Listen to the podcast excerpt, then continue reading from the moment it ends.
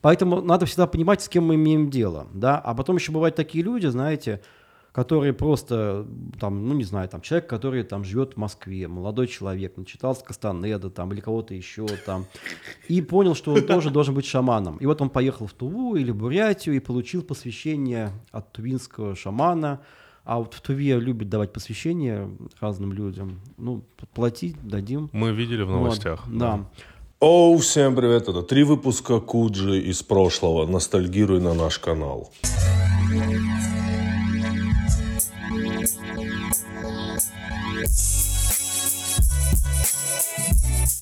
Ну, значит, у нас такая серия номер два шарлатаны в студии. Не, это просто означает, что нужно начать э, с э, регалий человека. То есть вот, типа, там э, вы же там доктор? Нет, у меня очень строгие, ой, скромные регалии, строгие, да. А, я просто, на самом деле, научный сотрудник. А, я исследователь а, тюркских, финно-угорских и славянских э, культур. А в основном я интересуюсь э, трансформацией, умных слов будет меньше потом, религиозных разных штук, да, то есть вот как шаманизм меняется, как там меняются религиозные представления о тех же духах, да, и вообще зачем люди в это верят в 21 век, потому что очень странно, согласитесь, что, оказывается, э, есть где-то люди, которые считают, что можно вступать в коммуникацию зачем-то с духами. Вот это интересно, а вообще зачем они это делают? И это один из моих вопросов, которым я занят в своих исследованиях. Вот. Но если говорить о регалиях, то я социальный антрополог, да, а, я этнограф, то есть у меня несколько образований, а, не буду там мучить, и смысл такой, что я работаю в лаборатории теоретической фольклористики. Да, звучит почти как Хогвартс с Гарри Поттером, да. Да, но вот есть такие люди, там этой лаборатории это шаги, это ранхикс, это такое для тех, кто разбирается в гуманитарных науках, это типа такое место очень интересное. Вот есть э, Шанинка, есть Вышка, есть э, РГГУ, есть МГУ, а есть вот шаги в Ранхиксе. Вот. И вот там в этих шагах всякие там когнитивные психологи, там всякие умные люди, лингвисты, и в том числе социальные антропологи, фольклористы, которые изучают самый разный фольклор, например, политический фольклор, или вот как я, я исследую, а почему люди и как люди верят до сих пор э, шаманов, например, и обращаются к ним, да?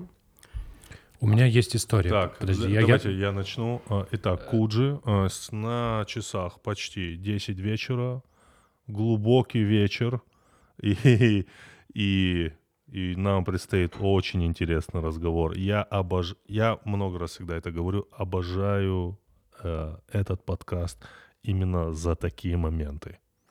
Просто. Я как будто сам участвую в какой-то истории. Я буду здесь слушать, поэтому, Андрей, начинай. Кто у нас в гостях? История. А, сегодня в гостях у нас Дмитрий Доронин, он все про себя рассказал. Он да Э, один из главных специалистов по шаманам алтайским, в том числе. Угу. Вот, то есть он перед нами не шаман, но шамановед. Да, именно так.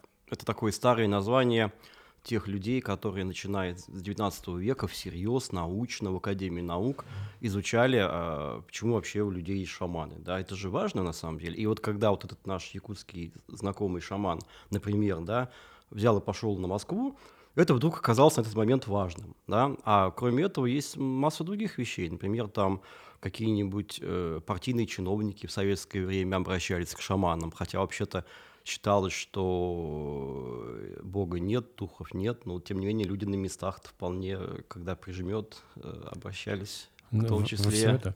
У меня сегодня была такая слегка мистическая история, сейчас я ее расскажу. А, прямо перед э, подкастом, вот буквально мне надо выходить, и звонок. Значит, мне на телефон, я беру, мне говорят, здравствуйте, так, так и так, там какой-то, значит, человек из полиции, вот у вас, э, зна, есть, знаете ли вы такого человека? И что там, имя, фамилия? Я говорю, ну, нет, не знаю. Он, значит, с копией вашего паспорта, с доверенностью попытался снять с вашего счета 100 тысяч рублей, был задержан, так и так. Вот что там, как бы, вот, что там спрашивает меня? Я говорю, а с, ну, там, а с каким паспортом? Он такой, что вы не знаете, типа, типа, номер своего паспорта? Я говорю, какой там номер паспорта? Я говорю, да нет, знаю, просто я паспорт терял, э, может быть, это то. Он говорит, да, конечно, мы будем проводить проверку, а какие, ну, из какого, в каком вы банке были. Я говорю, «Ой, давно не был в банке. Ты когда так общаешься, нужно, типа, нем- немножко миксовать. э, А, Позвонили мошенники. Подожди, А, окей. подожди. Вот, э, правду и неправду. В случае чего, если это настоящая милиция, потом Вообще скажут, что уже не звучит вспомнил. как абсолютно шаманская история. Сейчас, сейчас, сейчас. Вот. И вот, значит, она происходит, и он мне рассказывает, рассказывает, рассказывает, а время идет. И он говорит, хорошо, все, сейчас я вас переключу на специалиста э, этого Центробанка. Тут ну, уже понятно. э, Меня На- переключают на- на- из самого Центробанка. из Центробанка. Меня переключают. Вау. И мне начинают объяснять, что вот вы знаете, что вот у вас там подозрительно это, вы, ваша привязана к этому счету. Я говорю, да, знаю. Они говорят, а вот знаете, что такое там центральный, что такое центральный лицевой счет? Я говорю, нет, это вот, значит, специальный лицевой счет. Вот вы не знали, но на вас заведен лицевой счет. Он привязан к телефону. На самом деле, как только вы в каком-нибудь банке что-то сделали, значит, этот счет появился, мы все про вас знаем, вот, и вот где-то из Ленинградской области, и она мне что-то задает вопросы, я ей отвечаю, очень интересно, ну, вот, вот я примерно так сижу, идет 15 минута Да. разговора, 15 Тебе не жалко это время, этого времени? Уже жалко. Или, или ты из тех, кто всегда ждал э, звонок мошенника для того, чтобы над ним поиздеваться? Нет, мне было очень интересно, а, тебе куда, было интересно, куда, куда, это, это идет. заведет. Да, куда это отлично. заведет. И вот она, значит, говорит, говорит, и я что-то ей отвечаю, она, да, а хорошо, говорит, подождите минутку. Переключаем на кого? Нет, на она, министра значит, экономики. Ну, примерно этого Ага. я ждал. Но она, но она, значит, значит, выключает, играет вот эта музыка, потом она включает, говорит, «Э, кстати, когда будет подкаст про безопасность? Серьезно?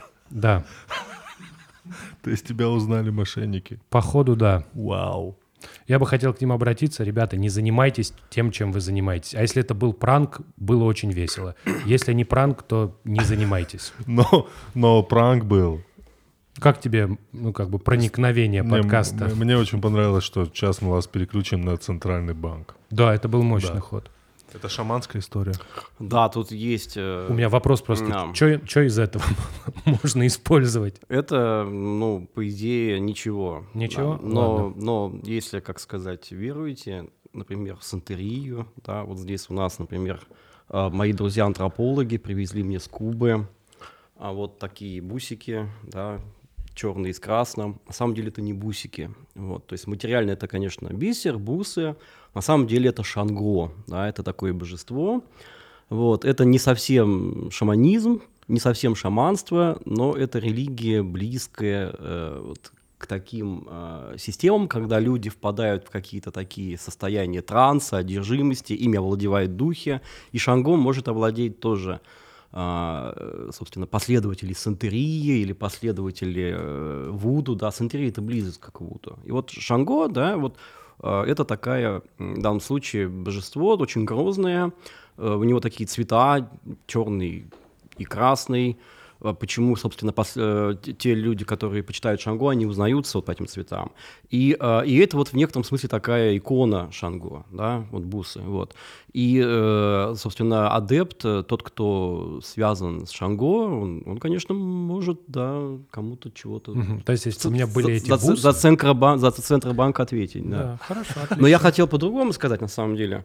То есть, нет, в нашем случае это не подействует, даже если бы у вас эти бусы были, потому что ну, мы с вами не принадлежим к культуре Шанго, мы не принадлежим к, к религиозной системе Сантерии, и, соответственно, те люди, которые в Центробанке, они тоже об этом ничего не слышали, об этом не верят. И они... Давайте мы повторим, Да. чтобы не повторялся. Да. Ребята, это был Да. развод. На самом деле нет Очень центрального. крутая история, Андрей. Нет, нет центрального. Но, но вы так меня замучили этой историей, я минут 10 вас слушал, поэтому я все-таки скажу, Да, простите. почему тут шаманское, понимаете, вот, вот. есть такое понятие, вот я еще раз хочу сказать, э, вот тем людям, которые будут писать комментарии к вашему подкасту прекрасному, да, я не чародей, я тот, кто их изучает, вот. Потому что, потому что, да, потому что а, на самом деле, на самом деле, вот те, кто живет внутри МКАДа, они не знают часто, что за МКАДом вообще там что угодно может быть, вот. И в у, у у любого народа, в любой культуре, да, там какие-нибудь там, ну любые народы, там даже русские за МКАДом, Вот. Это русский замкадом это совсем другое, чем русский внутри МКАДа. Да? Даже есть этнографы, которые шутят, что вообще-то русский народ состоит из двух частей. Русские городские русские сельские. Вот это разные, разные люди. Вот. Так вот, и вот у, у любого народа есть какие-то свои представления о духах и о людях, которые с этими духами взаимодействуют. И вот люди, которые с духами взаимодействуют, посредники, это и есть шаманы. А, я думаю, что все об этом знают, да. Вот. И, а взаимодействие, оно не просто для того, чтобы научиться каким-то тайным знаниям там, или адептом стать, а для того, чтобы решить э, какие-то конкретные проблемы, да, например, наказать жуликов, которые нам позвонили, или там найти потерянную вещь, или и полечиться, в конце концов. То есть в тех местах, где нет врачей, в тех местах, где уголовный розыск плохо работает, там помогают вот такие люди типа шаманов. Ну так вот, что вот в этой истории вашей было шаманского, я не буду долго вас мучить. Смотрите, вот вы сказали, вам звонит человек и говорит, внимание, вы такой-то, а вы знаете, что вот есть такой же, как вы такой-то. Вот такой же, вот с такими же данными, с таким же носом, да, или там чем-то таким. Вообще это вот типично мотив шаманской мифологии, да. То есть, что такое шаманская мифология? Это представление шаманов, то есть те, те люди, которые делают эти вот ритуалы э, взаимодействия с духами, и шаманистов, те, кто в это верят, и, и, собственно, клиенты шаманов, вот у них есть представление о том вообще, кто живет помимо людей в мире, да, и помимо там животных, помимо растений, кто-то еще живет, духи, например, божества какие-то. И это вот и есть мифология. Вот это вот актуальная мифология, это представление а, о чуть чем о, о чем-то таком потустороннем невидимом. Просто о правилах вот, да, жизни. Ну, да, о правилах жизни, об, об этикете, безусловно, о, о каких-то по, по, по, жизнь, жизнь по понятиям среди духов, вот, угу. если так проще жизнь сказать, для наших угу. слушателей, да. И вот, собственно, одно из таких представлений... Для наших слушателей с Центробанка. Жизнь да, по понятиям да, среди духов. Да, одно из таких представлений э, шаманской мифологии, например, тюркских народов Южной Сибири, например, алтайцев, шорцев, телеутов, это то, что вот на Телецком озере, Республику Алтай, думаю, все знают, да. И вот они э, верят, например, в то, что у любого человека есть двойник, да, то есть он может жить абсолютно такой же человек с абсолютно такой же суне. Суне или тюла, это два слова нерусских, да, э, алтайских, э, которые означает, если перевести на русский язык, не очень точно, душа, да, но это не, не, не душа, которая вот в христианстве, да, вот там человек умер, душа пошла в рай или в ад, а это душа, которая вообще более древнее представление о душе, которая может, например, уйти в пятки, да, вот у русских есть такое представление, выражение «душа в пятки ушла». Так, а это на самом деле очень древнее представление, почти шаманское, да, потому что вот по шаманским представлениям есть э, такая точка зрения, что душа уходит э, во время сна, там где-то ходит, да, душа уходит во время испуга, поэтому там нельзя пугать детишек, потому что из них эта душа легко может выскочить там через ух или через нос или через пятки. Поэтому там у каких-нибудь народов Сибири, у них там до сих пор можно встретить у маленьких детей там какие-нибудь сережки, даже у мальчиков там бывает, там, и у девочек тем более, да, там накосники, такие украшения на косах. Это для того, чтобы оградить э, этого ребенка, того, чтобы душа из него не вышла, и чтобы как бы духи в него не вошли, да, то есть такая вот... А типа если душа вышла, да, место да. освобождается, а. и там... Не-не-не, просто он живет без души, а потом начинает болеть и может умереть. Mm. И, и шаман, собственно, одна из функций шамана — это душу вернуть. Ну так вот, хочу вернуться назад, смотрите, какая вещь. Вот они верят, что есть у, у любого человека двойник, вот как эти ваши жулики из центра, якобы из Центробанка, да, mm-hmm. не будем плохое о Центробанке говорить. И вот они шам, шаманисты и шаманы говорят, что есть такой же человек, как вы, в другом селе, за хребтом каким-то горным, а вообще, ну и есть, и есть. Почему? Почему это важно? А потому это важно, что если человек заболел, то чаще всего он заболел, по шаманским представлениям, от того, что эта душа, суне или тюла, она ушла. Ушла погулять там, и хорошо, что если ее там в тайге найдут, где она там гуляет, да, и вернут обратно, шаманы это делают. А может такого не быть, что она там в лесу гуляет в тайге. Ее могли, скорее всего, уже, как сказать, похитить духи Нижнего мира, подземного, и унести его туда вот, в подземный мир, и все. И тогда надо шаманам туда спускаться в Нижний мир, там с помощью шаманской этой вот э, технологии, мистерии, эту душу возвращать. Это очень сложно. Гораздо проще полететь в соседнее село и спереть такую же душу, извините за выражение, у двойника. У двойника. Поэтому вы абсолютно попали. Только у вас деньги хотели украсть, вот. А так, а так-то мифология может, такая же. Может, пока 15 да. минут я разговаривал, сонеты и украли. Я же не знаю. Теория к месту. А,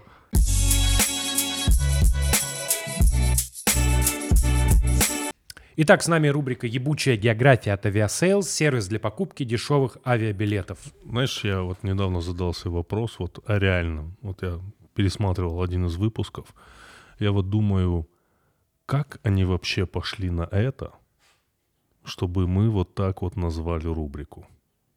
Ну, знаешь, у меня такой большой... Вот давай так отвлечен от того, что мы записываем подкаст, что я участник этого проекта, но э, у меня такой кредит доверия к Aviasales сформировался за счет того, что они позволяют делать, ну, реально безумные вещи. То есть они не живут в каком-то старом понимании маркетинга, ну, там, знаешь, когда-то там в 1925 году э, написали книгу. Не, не, не так, типа. Как сделалась Кока-Кола. Бренд подожди. менять нельзя. Тимур, где ты покупаешь свои билеты? Я покупаю их на... Aviasales? На Aviasales. Я тоже. Смотри, очень удобно. Заходишь, а, выбираешь, покупаешь. Господи. Улетаешь. И здесь экран телефона. Поэтому, конечно, я это неоднократно говорил, Aviasales очень. У меня ощущение от этой компании именно расслабленности. Окей? Так, у нас какая рубрика? Э, ебучая география. Да, погнали. Тимур, Калифорния. Что там интересного в Калифорнии? Давай. Там много всего интересного. Какой именно город Калифорнии тебя интересует? Я был в двух. В каких? Сан-Франциско, ага. Л.А.Сити. И как там? Очень разные города действительно очень разные города, и, и там, и там свои особенности, и там, и там свои плюсы, и там, и там свои минусы. Ну, вы поняли, да? Ну, как бы могли сами договорить до меня за, за мной фразу. Но мне очень нравится большой штат очень. Угу. Мне кажется, они вообще мог, могут отдельной страной жить. Там много штатов. Техас тоже может, мне кажется, отдельной так страной. Так это жить. и была отдельная страна. Ну, это была часть Мексики, ну, в общем, потом независимый был. Смотри. Прекрасная погода, много э, сельского хозяйства, ну и все остальное, все, что увидели в фильмах. А, город Колма. Mm, не в курсах. Очень маленький город. Да. В нем живет всего там 2000 человек условно. Да. Чуть побольше. Вот. А, главная достопримечательность этого города, ну, не достопримечательность, сложно так сказать, mm-hmm. это кладбище. Э, Это в общей те сложности... человек? Нет, нет, нет. Так. Я почему уточнил количество да. людей живущих, это да. живые люди да. в городе.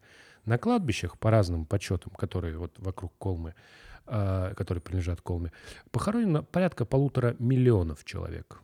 Это город-кладбище? Да, это Вау. такой город-некрополис. Вот так получилось. Вот ты живешь в городе, 2000 живых, полторы, э, полтора миллиона мертвых. Я думаю, там Тут своя случай, атмосфера. Тот да? случай, когда не надо не приезжать в город, а над городом ну, пролетать вот так, смотреть. Неплохо. Это была рубрика «Ебучая география» от Aviasales. Э, сервис для покупки дешевых авиабилетов. Рассказываем про места, куда можно съездить, но иногда лучше...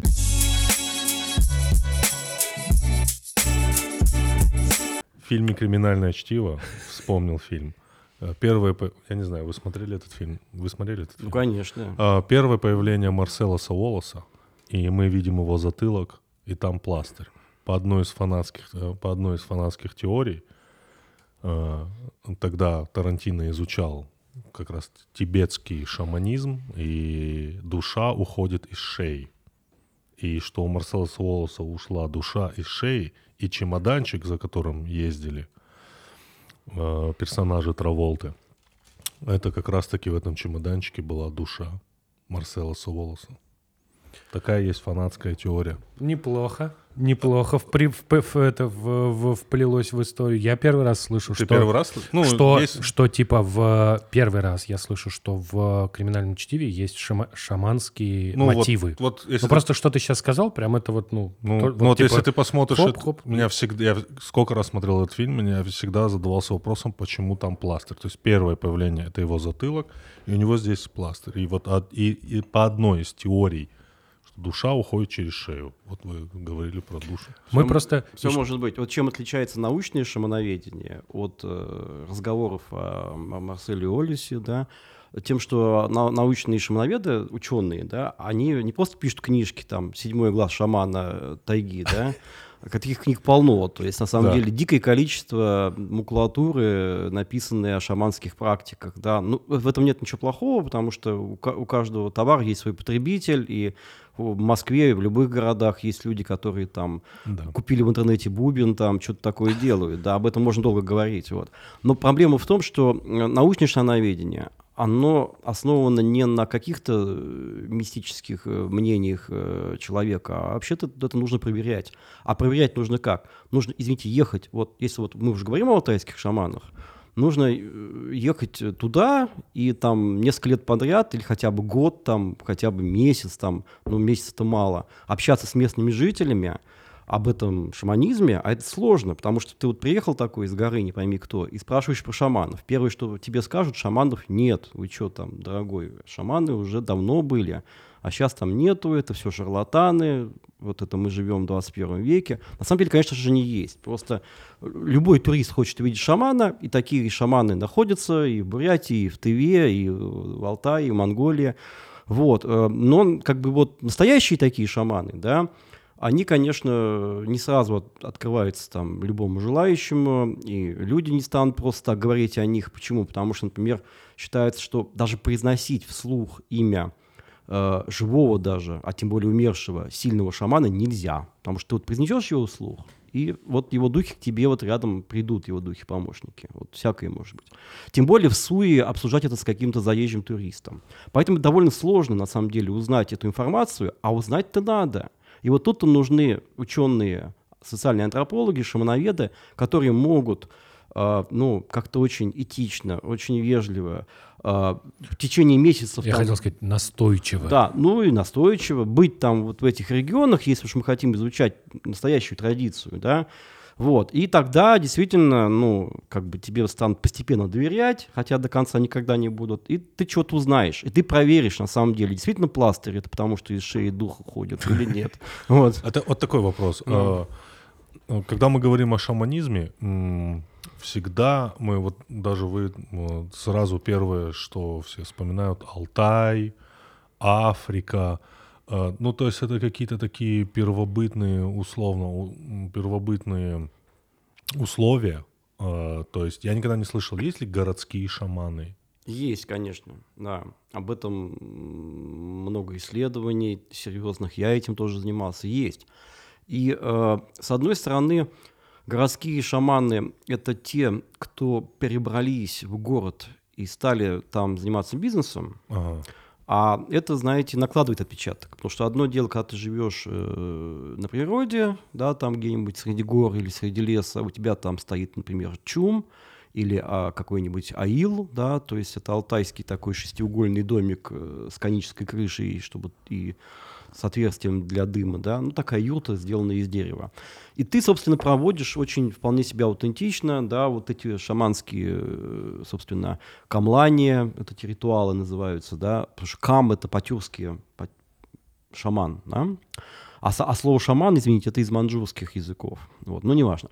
Вот, и, э, и вот, собственно, почему это важно, что человек на природе должен камлать, то есть делать эти ритуалы именно вот э, в юрте, например, да, потому что юрта имеет структуру определенную. Вот у нас квартира имеет структуру, да, вот здесь туалет, здесь ванная, здесь кухня, здесь там спальня, здесь детская, здесь коридор, да, тут чуланчик какой-нибудь, да.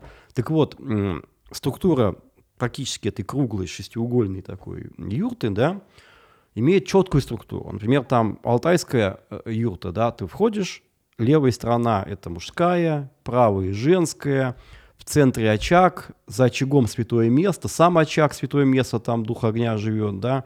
И, собственно, духи, связанные с, с мужской частью, с женской частью, то есть э, э, женского рода, жена из своего рода приносит своих духов, а, духи, связанные вот, э, собственно, с, э, с главой семьи, с мужской частью, да, они в определенных местах, да, и на двери, кстати, тоже определенные духи, можно увидеть в алтайской юрте, например, да, а, что на двери висит такой черный, например, полотнище, от, отрез черной материи, да, ну вот кто не понимает, ну что, тряпочка, а на самом деле это Караш, Караш это я вам скажу, сын Эрлика. Эрлик хана – это сын, один из нескольких сыновей подземного владыки. Вот. Это в Эрлика верят монголы, да, вот если вы читали, там, например, Чапаев «Пустота», там Эрлик хан, по-моему, тоже проявлялся, естественно. Угу. Вот. И вот это вот самое интересное, да, и самое интересное, что вот эту структуру юрты, э, она определяется как бы людским общежитием, да, вот тут женщины, здесь мужчины,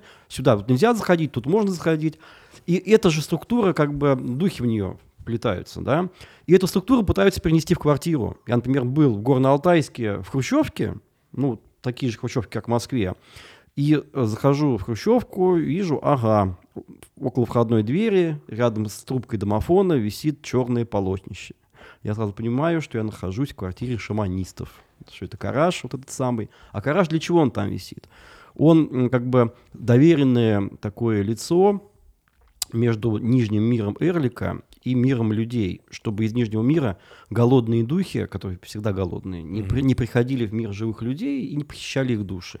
Вот. То есть это такой м, охранник, такой, как это называется, который у нас сидит на вахте, вахтер, да. Mm. Его... Охранник. Охранник, да. Все-таки, наверное. Охранитель, да, Охран... но это и есть духи, хранители, духи, хранители. Ну, вахтер тоже ничего. Этот, как это? Алтайцы в 19 веке называли его, используя русские слова, например, приказчиком. Чоп. Чоп. Но... Чоп, да.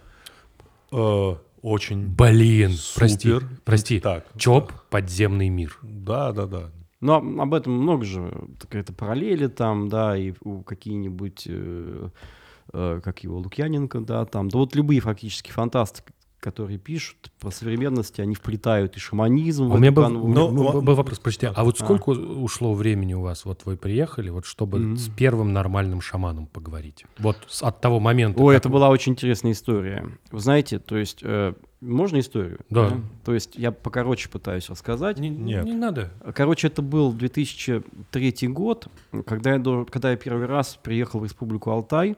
Эм, тогда, в общем-то, были довольно такие э, дикие места там.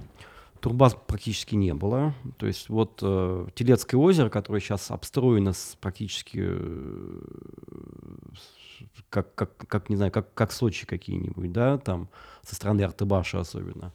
Вот. А раньше там было две или три турбазы и все, и, собственно, село. Вот. И, а, и, собственно, в те времена, 2003 год, оставались еще в живых мне повезло, шаманы старого поколения, которым на то время было там за 70 или там больше, за 80 там, вот. И что это значит? Это значит, что это были люди, которые пережили ну, вот, преследование советских времен, потому что шаманов тоже преследовали. Да? Это была очень интересная история. Сейчас будет, как в индийской сказке, история в истории. То есть дело в том, что сначала а, в 20-е годы, после гражданской войны, а, вот в этих республиках, где шаманизм представлен, да, а, советская власть взялась а, за борьбу с православием, с алтайской духовной миссией, например, на Алтае. Потому что это религия, которая угнетала с точки зрения э, партийных чиновников тех времен, угнетала, собственно, народы, да, их Опиум самобытность. Народа, да. да, ну особенно это было важно, что это вот они говорили великорусский шовинизм, там э, вот, вот опиум для народа, там самодержавие, вот народы из-за этого не развивались, и поэтому получилась очень интересная ситуация. Православие всячески пытались там запретить в этих республиках, например, на Алтае, вот, а собственно что пришло на смену, да? А на смену пришло то, что должно было привести алтайцев и других народностей Сибири, ну вот э, в какое-то такое, с точки зрения партийных этих органов, в культурное состояние, да, потому что вот эти русские тех времен, они относились к нерусским народам как, ну, к, люд, к эволюционно более таким культурно более отсталым людям, да, что там они, охотники какие-то, но это, конечно, неправда, потому что любой народ, он адаптирован к, к тем природным условиям и к тем занятиям, которым он занимается. Вот. И так вот. И вот шаманизм стал вот в 30-е, в конце 20-х годов, в начале 30-х годов, тем, что должно было привести алтайцев, внимание, в социализм. Да? То есть это было у некоторых народов Сибири, шаманизм, это было то, что должно было привести а, этих, эти народы сибирские в социализм. Бубны делали с красными звездами? Вы знаете, с красными звездами нет, но Мгм. были шаман, председатели колхозов, были нанятые председателями колхозов шаманы. Ну, что значит колхозы на Алтае? Это скотоводческие предприятия. Они же там скот разводят, там э, кру- крупнорогатый скот, баранов, там, э, потому что там лошадей, конечно же, в первую очередь, потому что там снег сдувается с гор, и лошадь может пастись там круглый год, э, сама там раскапывая себе траву. И вот, собственно, в колхозы нанимались шаманы, которые камлали. Ну, Для чего? Для того, чтобы увеличить плодовитость скота. Потому что все же знают, что шаманы, они могут э, повлиять на плодовитость зверей диких, они могут сказать, где пойдет миграция там, дикого оленя, там, например, если это северные шаманы. Они знают, где, когда пойдет там ход белки или соболя. Они знают, там, что сделать, чтобы э, скот хорошо пережил зиму и чтобы плодился хорошо. И вот колхозы, пожалуйста, то есть ранние советские м, институты на Алтае, они, например, на Алтае, они вполне себе хорошо вбирали все эти шаманские представления, и у никого не возникало там какого-то диссонанса в голове, что это там, как, как это так вообще, что за колдовство такое. Нормальный красный Да, шаманизм. да, да, да. Нам вполне не случайно, что вот есть такие деятели, были, к сожалению, очень яркие люди. Там, например, Мирей Танаш, алтайский шаман. Кем он только не, не перебывал, не, переби- не, не- не побывал на своем веку. Он был, значит, и а, э, жрецом белой веры. Это отдельный разговор, что это такое. Это там другая алтайская религия, помимо шаманизма. Черная вера, а есть еще белая. Вот. Потом, значит, он, потом он был, я уж не помню последовательность. В общем, он был, кроме жреца белой веры, он был шаманом, то есть с бубном уже человек. Он был алтарником в православной церкви. Он был э, работником красной юрты передвижки по ликвидации безграмотности. Он был табунчиком, он занимался поисками золота. Он э, перегонял, значит, скот там куда-то в У него Барнаул, была скучная жизнь. И, наконец, он снимался в кино.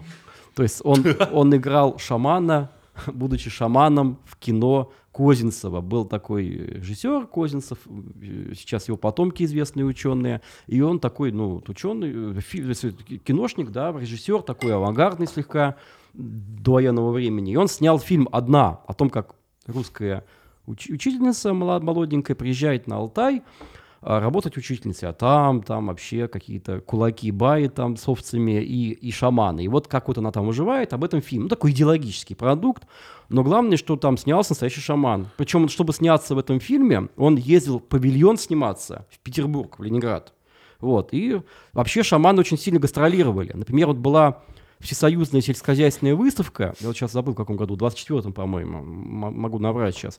И туда, собственно, приезжали э, в Москву делегации этих народов, хакасов, там, алтайцев с шаманами, и там такие фотографии, шаманы с бубнами. Это я к чему говорю? К тому, что когда а, православие э, как религию начали давить, да, вот в те, в те годы, то шаманизм не воспринимался как религия. То есть никакой там Дон Хуан тебе, да, это вполне считалось хозяйственной, экономически целесообразной деятельностью, да, никто не сомневался, что это действенные способы там повлиять на плодовитость скота.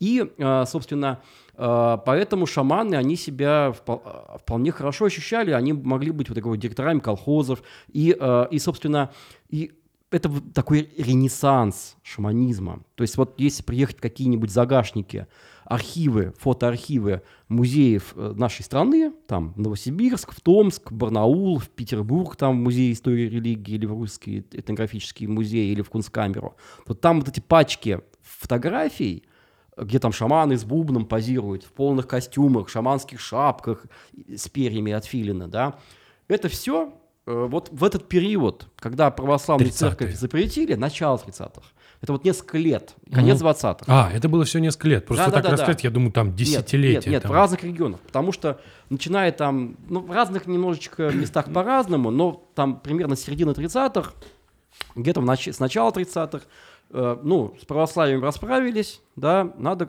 как-то делать план на ком-то другом. И тогда э, решили, что шаманизм тоже религия, а шаман тоже эксплуататор, так же как священник, да, и взялись за них.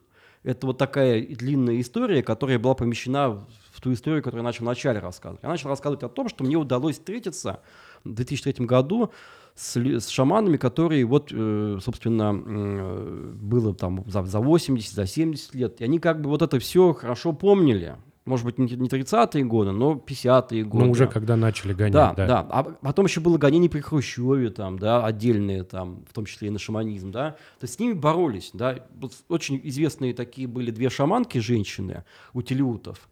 И э, одна из них, Кам Татьяна, телеутка, она, э, собственно, камлала, ее забирали в милицию сразу, сажали в обезьянник, говорят, простым языком, продерживали там, потом отпускали.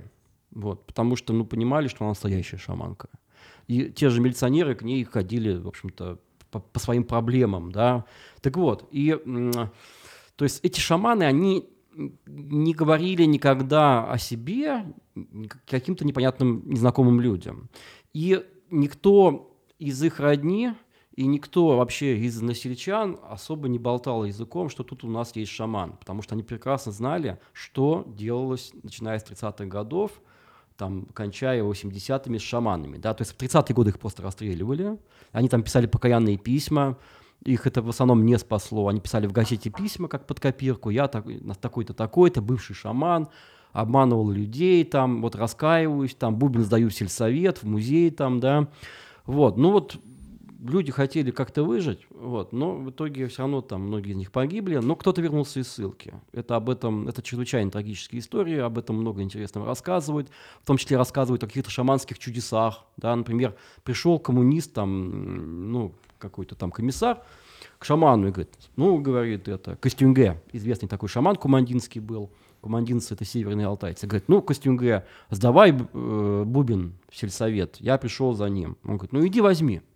Вот он там лежит. Ну и этот комиссар идет, смотрит, Бубин лежит на скамье и сам собой ходит ходуном, дрожит и сам собой стучит. Ну, естественно, как рассказывают, это, я повторю, это легенда. Я не знаю, правда ли это было. Это фольклор.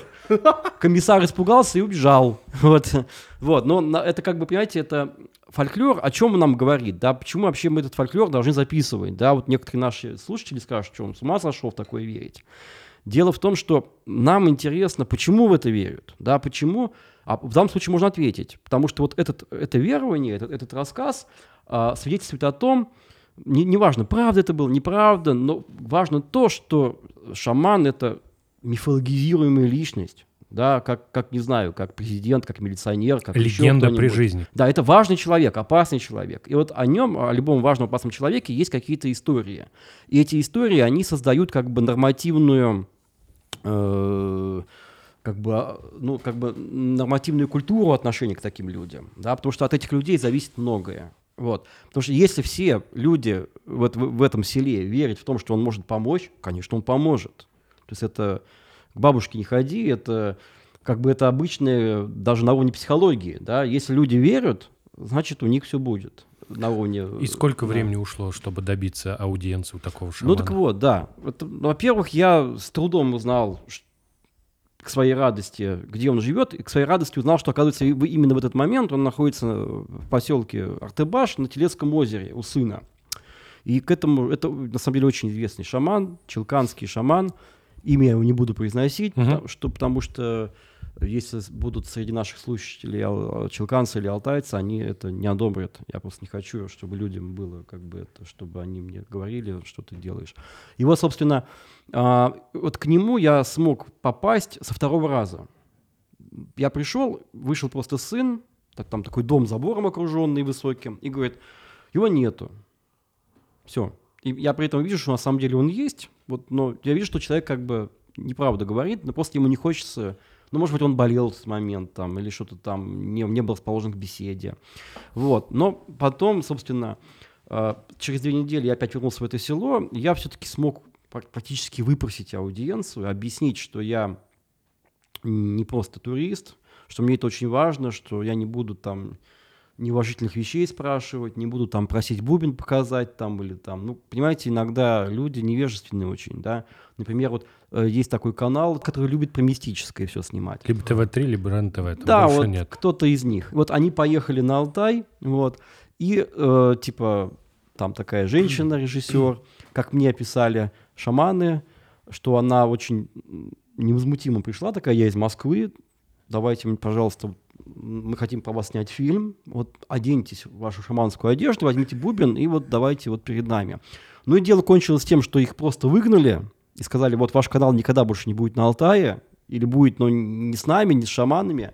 И вообще э, шаманы, люди, они хорошо, они дружат с интернетом, они написали петицию на этот канал, подписали там, я помню, 20 с лишним шаманов, что, что это женщина, которая сняла одиозный фильм про кокскую мумию вместе алтайской принцессы. И ее, короче, она, шаманы фактически анафеме предали. Просто надо вот нормально себя вести. Я вот сказал, что я не такой, я исследователь, мне нужно знать, собственно, э, задать несколько вопросов всего. И мне сказали, ну ладно. И вот когда мы начали беседовать, я был как бы предельно аккуратен, тем более это пожилой человек, надо очень уважительно относиться там.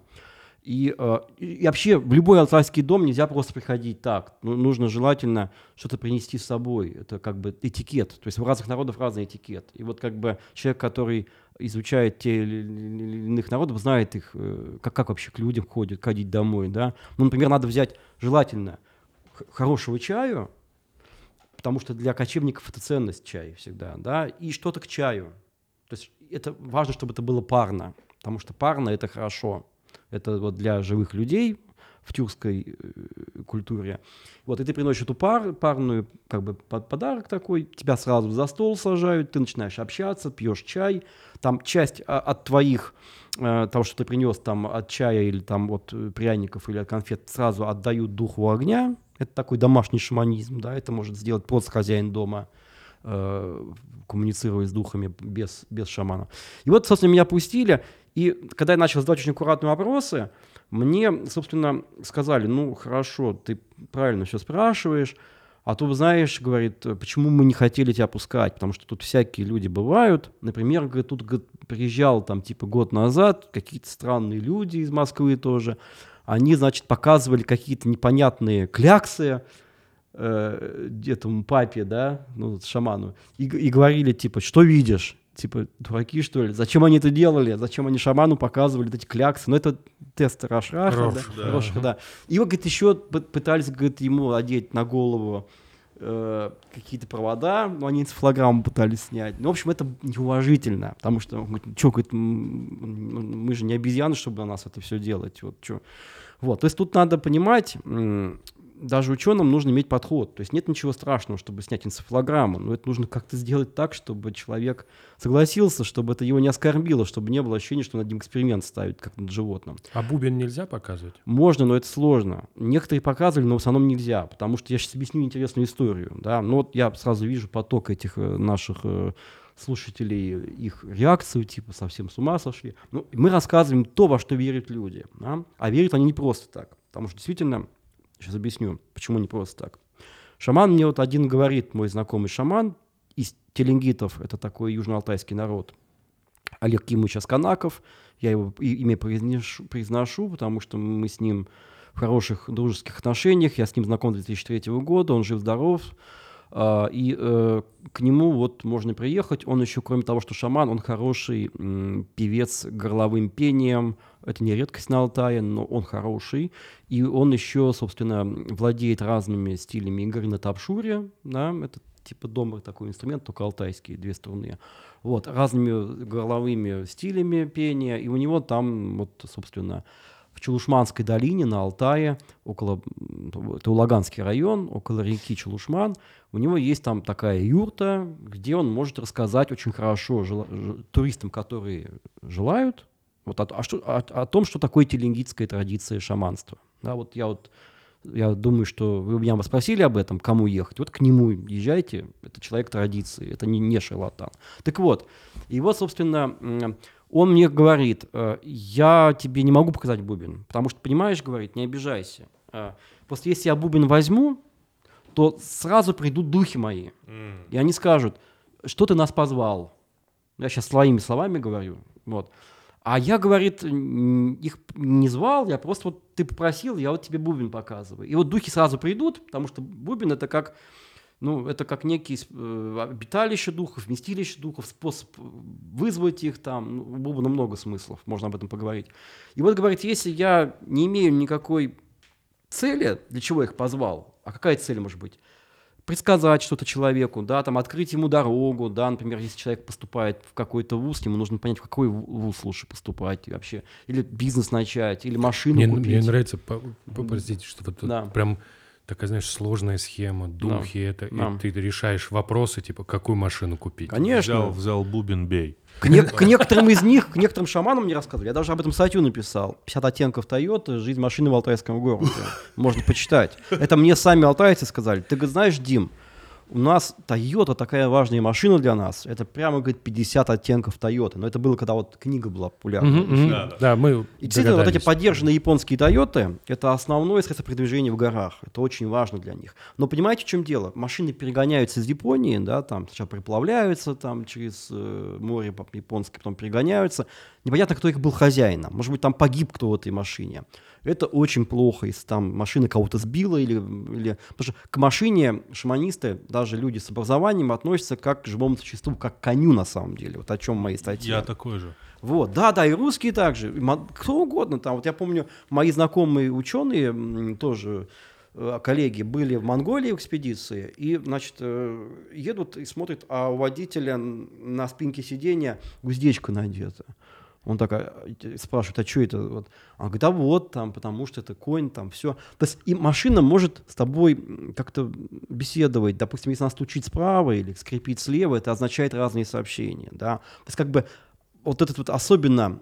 И, и русские-то водители многие относятся как как, как к машине, как живой, да, как, как к животине. А эти, которые всегда с животными общаются, тем более. В вот. этой, как ее, в комедии, как она там, как в «Кавказская пленница», да. там же машина, э, ну там... Да, он же с ней разговаривал. Он мало того, что с ней разговаривал, она еще себя да. очень вела да, так, да, типа, да. он ее ругает-ругает, она не едет, он только ее перестает да. ругать, она прям... Ну, есть же, есть же фильм ужасов по Кингу про машине, которые всех там давили, или Футурама серия, вот, да. пародия на, вот там Бендер превращается в машину, и она всех давит. Вот, и, собственно, вот этот вот момент машины, который может кого-то Сбила. Сбить ага. это не просто так. Значит, с машиной что-то не так. И, и вот чтобы это понять вообще, а что, какое прошлое это у машины, а как ты это поймешь, да? Ты идешь к шаману а, и выясняешь. Причем это выясняется даже заранее. То есть ты идешь с планшетом или с смартфоном, то есть или с, с лэптопом, надо, чтобы большой экран был. Открываешь там какой-нибудь сайт. И дальше, собственно, шаман так вот выбирает, там, листает эту вот э, страницу с разными картинками машин, и, и, значит, так вот входит в транс и говорит этому, ну, молодому человеку, например, который хочет машину новую купить, говорит, тебе нужна лошадка небольшого размера. Ему-то, может, какой-нибудь внедорожник большой хочется. Он говорит, нет, нет, маленькая нужна вот такого, такой-то масти там, да, там кауры какой-нибудь или еще. Вот. И таким образом выбирается машина, например, да, то есть по совету шамана. И шаман даже выясняет историю этой машины, говорит чего как. Вот это важно, потому что машина это то, на чем ты постоянно, и в горах это очень опасно. Очень опасно. Особенно перевалы, там нет отбойников часто. Поэтому над, над этим можно смеяться, типа, о, какие, во что они верят. Ну, извините меня, если вы там поживете несколько десятилетий, вы будете в это верить. Потому что реально там люди гибнут, а это помогает, о чем я сказал. Вот, ну, то есть, а. но можно иногда посмотреть бубен. Ну, то есть, типа... Да-да-да, да, можно, но, ну, знаете как, ну, осторожно. Осторожно. А его, ну, точно его нельзя самому брать в руки. Нет, понимаете, ну, вы можете всегда взять бубен какой угодно. Он не, на, не, на любом алтайском мы, перевале... Говорим, вот мы говорим, вот в этой, вот мы сейчас, э, мы мыслим в системе координат, вот мы, типа, смотрим с точки зрения традиции, давайте сформулируем. Да, с точки так. зрения традиции брать бубен нельзя. Вот, то есть нельзя. условно, да. вот э, да. В, в, в, по да. этому правилу нельзя. А что происходит? Духи, духи его приходят. приходят, а там типа слишком сильные духи, они типа съедят мою душу. Ну, ну просто... ты для них не знакомый, Нет, просто бубен, я сейчас пояснил, бубен у живого шамана в доме, он хранится на как бы определенной полочке за занавесочкой. КЖГ по-алтайски занавеска называется. Вот опять же это хранится в месте, которое называется Тор с двумя «э». Да? Тор — это такое самое священное место вот в этом аиле или в этой юрте, за, ну, как бы напротив от двери, за очагом. Да, вот дверь, в середине очаг, а это как бы за очагом тер. И вот там эта навесочка, и там, собственно, висят э, духи, да, в виде лент, да, вот у, у, у кубинцев в Сантерии это там духи могут в виде буз быть или в виде каких-то камней, а на Алтае в основном они в виде шкурок, в виде лент. Э, как бы, на самом деле духи, конечно, имеют другой облик, но просто это, как бы, это скорее не облик духов, да, там тряпочка висит или шкурка, а это скорее, как бы, способ выйти на них через это, uh-huh. да, то есть некая такая дверь. Хотя говорят именно, что это диалык, например, или это караж, да, но все же понимают, что караж это не тряпка, uh-huh. вот, это иное, вот. Поэтому, а духи могут иметь любой облик. И вот этот бубен хранится там, его нельзя просто так вообще даже брать. Да, его берут только в тех случаях, также и шаманский костюм. Потому что шаманский костюм, он полон духом помощников, духами-помощниками. Вот, если ты берешь, значит, у тебя есть какая-то цель. Да, это все равно, что вот если ты, извините, взял э, ружье, там, взвел, там, снял с предохранителя, да, то это что-то означает уже. Вот так же шаманский костюм и бубен. То есть бубен может быть орудием убийства тоже. Бубен может быть опасным для как бы людей других, если это... Понимаете, вот не шаман хозяин бубна, uh-huh. а хозяин бубна по-алтайски, например, это называется Тюнгюрдын Эйзи. Тюнгюр — это бубен, есть даже такое село на Алтае, в Искокском районе, Тюнгюр, это бубен означает. А э — это значит хозяин, Эйзи — это значит хозяин чего-то. Вот Тюнгюрдын Эйзи, хозяин бубна, это вот некий невидимый дух, который, ну, появляется, когда бубен оживает. Когда вот, а что значит оживает? Вот ты взял бубен, все, он ожил. Если ты не шаман, взял просто бубен, ну, наверное, ты умрешь или что-то плохое будет. Ну, в зависимости, как повезет, да. Вот. А, а отдельный вопрос. Бубны мертвых шаманов. Смотрите, это настолько опасная вещь, что существует, я об этом у нас наверное, времени нет, я только вкратце скажу. Существует нет, целая, нет, расскажите целая техника безопасности. Как себя вести с опасными предметами, да. Никто же там, никому же не придет э, как бы в голову там дать автомат Калашникова ребенку, да.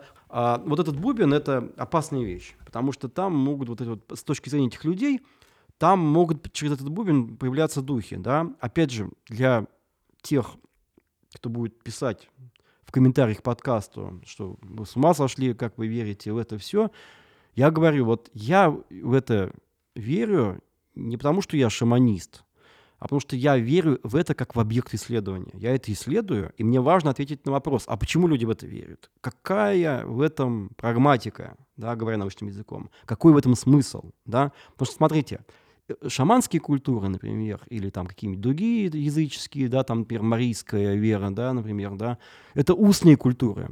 Это устные э, религиозные системы, у них нет никаких записанных книг. И учебников нет. Да, да. Ну, сейчас, конечно, не писали, но это все ну, да. не, не в традиции. Вот. Сейчас пишут кто угодно, да, там. Я мог написать, но я как бы сразу как ученый перестану быть ученым, да. Как бы их, их теолог превратится в рыбу, да. Ну вот. И вот, собственно, да. И, э, Математик в формулу. Да. Опа. Все. Об этом, кстати, очень интересно. Неизбежно приходится превращаться. Потому что если ты изучаешь много лет э, какую-то религиозную систему, Понимаете, есть в психиатрии понятие индуцирования, знаете, да, вот психиатр может индуцироваться, э, как бы ему может передаться состояние его, его пациента, да, ну, то есть, если... это опасно, то есть э, любой психиатр, ну, не любой, но многие, наверное, с этим сталкиваются, есть разные способы жизни в этом, противодействии этому. То есть какая-то должна быть техника безопасности. Вот.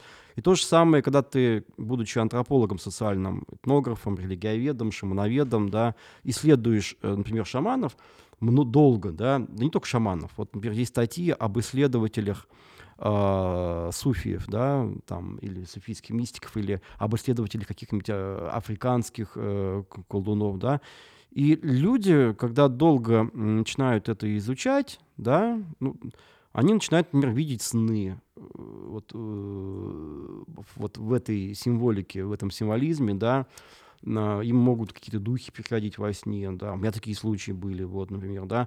То есть и главное, как к этому относиться. Об, об этом есть серьезные исследования научные, да. Например, есть подход, ну не подход, такая судьба, судьба ученого, как, как раз когда их теолог, специалист по рыбам, становится рыбой, да, это судьба, например, Карлоса Кастанеда. Он же, во-первых, Карлос Кастанеда — это магистр социальной антропологии. За путешествие в Икслан он получил степень магистра. Э, это ученый был. Но вот он стал, собственно, э, адептом вот этой вот э, ша ша варианта шаманской, э, не знаю, там, системы, которую он фактически сам создал, да, там, вот, из изобрев этого, изобр как бы создав этого Дона Хуана, там, написав кучу книг о нем, там что-то, естественно, заимствовано из, из мифологии индейцев Яки, но многое, конечно, это создано им. И вот другой путь — это не стать, э, как и в этом смысле он, как, как, как, как человек с европейским таким или с, с европейско-американским сознанием, он исчезает, и на его место приходит, ну, вот какое-то такое шаманское сознание, да, это есть такой термин гоутропа, да, то есть стать таким тропическим, например, да, то есть ты растворяешься, потому что твоя унылая реальность это унылая реальность. А ну так-то она, да. А тут, ну, вот, понимаете, вот, все, вот, что, все, что я слышу, таки, прям так, убедительно. Да, то есть ты такой, да, типа, да. ну да, логично. Ну, это же да. очень логично. Ты вот выбираешь машину, ты же не хочешь, чтобы на этой... Ты даже, даже mm. давай, без духов, ты же не хочешь, чтобы ты покупаешь подержанную машину, там кто-то умер. Ты такой, ну, не очень хочу, чтобы в этой машине да. кто-то умер ну, вот, да, раньше. Да. И ты такой, типа, там никто не ну, умер. Ну, короче, вот если ты начинаешь, будучи ученым, вот в это во все э, слишком верить и примерять на себя, то у тебя фактически есть такая вероятность, что ты как бы экзотическую эту культуру возьмешь, и как бы она вытеснит твою, твою, вот, твою культуру базовую, с которой ты пришел. Это как бы странно, да? Ну, можно, конечно, так действовать, но тогда ты ученый, как ученый перестанешь быть ученым, да, и тогда вот будут все смеяться в подкастах Куджи, типа человек сам с ума сошел, он в духу верит. Вот. А другой вариант — это сказать, нет, этого ничего не существует. Духи — это полная чушь, шаманов на самом деле нет, это обманщики, а, вообще это все опиум, и вообще это все придумали какие-то дикари. Это другой путь. Это путь ученых, которых э, в 19 веке называли учеными-позитивистами, да, такой путь Базарова, да, вот. И такие ученые есть до сих пор, даже среди, даже среди моих коллег, которые говорят, ни в каком случае ты не должен стать рыбой, будучи ихтиологом. Нет. Ты должен как бы изучать абсолютно отстраненно на это все смотрю. Ну, здесь есть такой момент. У антропологов основной метод – это метод включенного наблюдения. То есть ты включаешься в жизнь, в верование. Как же ты включаешься, если ты в это не веришь? То есть нужен баланс нужно как бы... То есть, а он по неволе возникает. Ты начинаешь это долго изучать, и тебе вот эти штуки начинают всплывать в виде каких-то глюков, в виде каких-то снов. С этим нужно работать. То есть нужно, будучи ученым, понимать, что это неизбежно.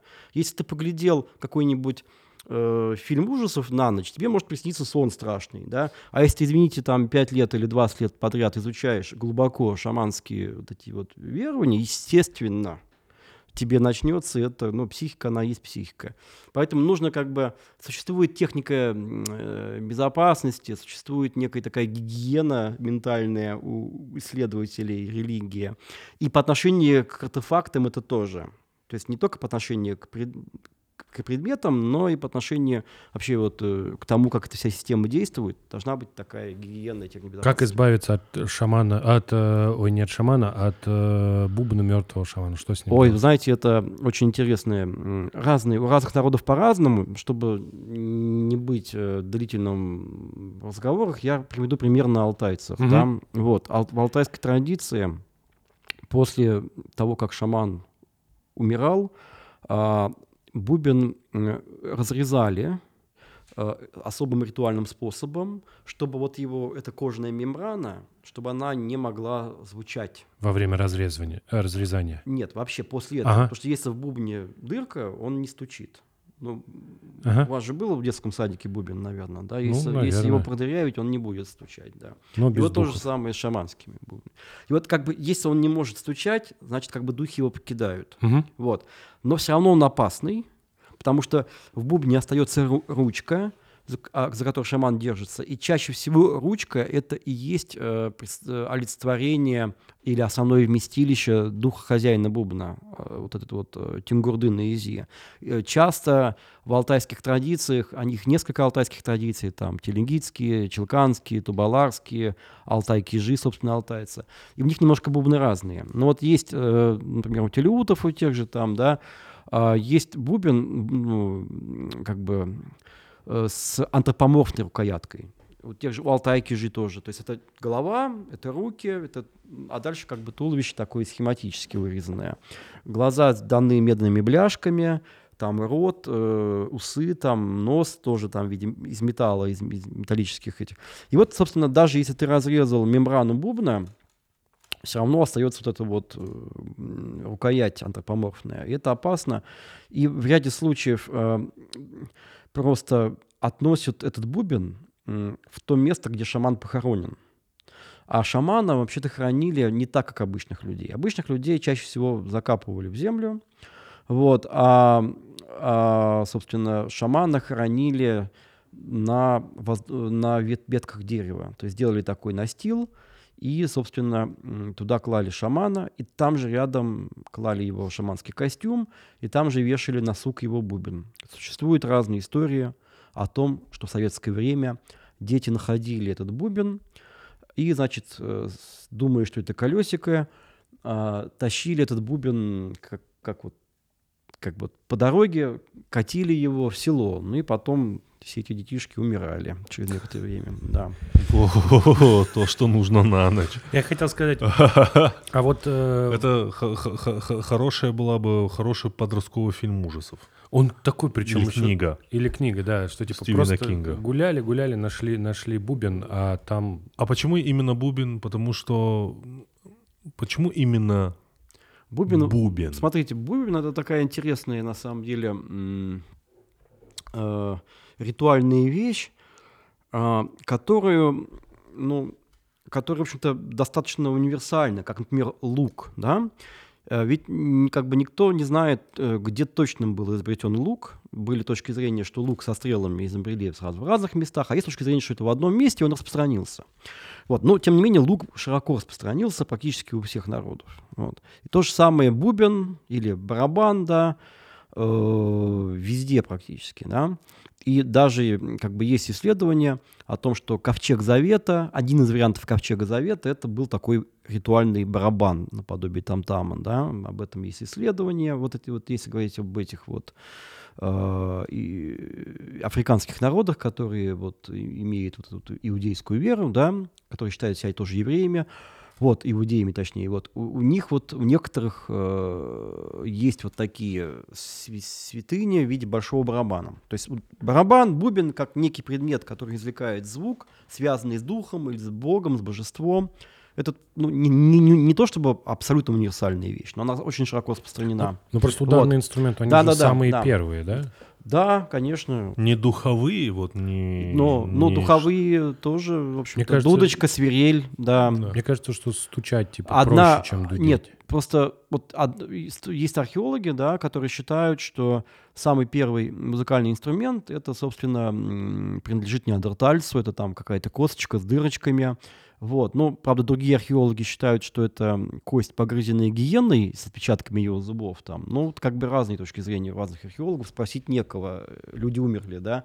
Вот. Ну, так вот, то есть как бы вопрос о том, кто там был раньше, духовые, может быть, ударные были раньше, скорее всего, просто они сгнили. А вот духовые, вот они как бы остаются лучше. Вот. Так вот, смотрите. Ну, просто с одной стороны хочется сказать, что вот так а. совсем просто, с другой стороны хочется сказать, да и а, нет, под, подудеть. А свистеть без, Да, да, свистеть да, можно вообще без ну, ничего. Вообще, ну нет, ну То есть логично, да. что ты такой, типа, если можно без ничего, посвящу mm. вот так в эту в целом штуку. и стучать можно без ничего. Вообще, вот, вот ну, интересная вещь. Да.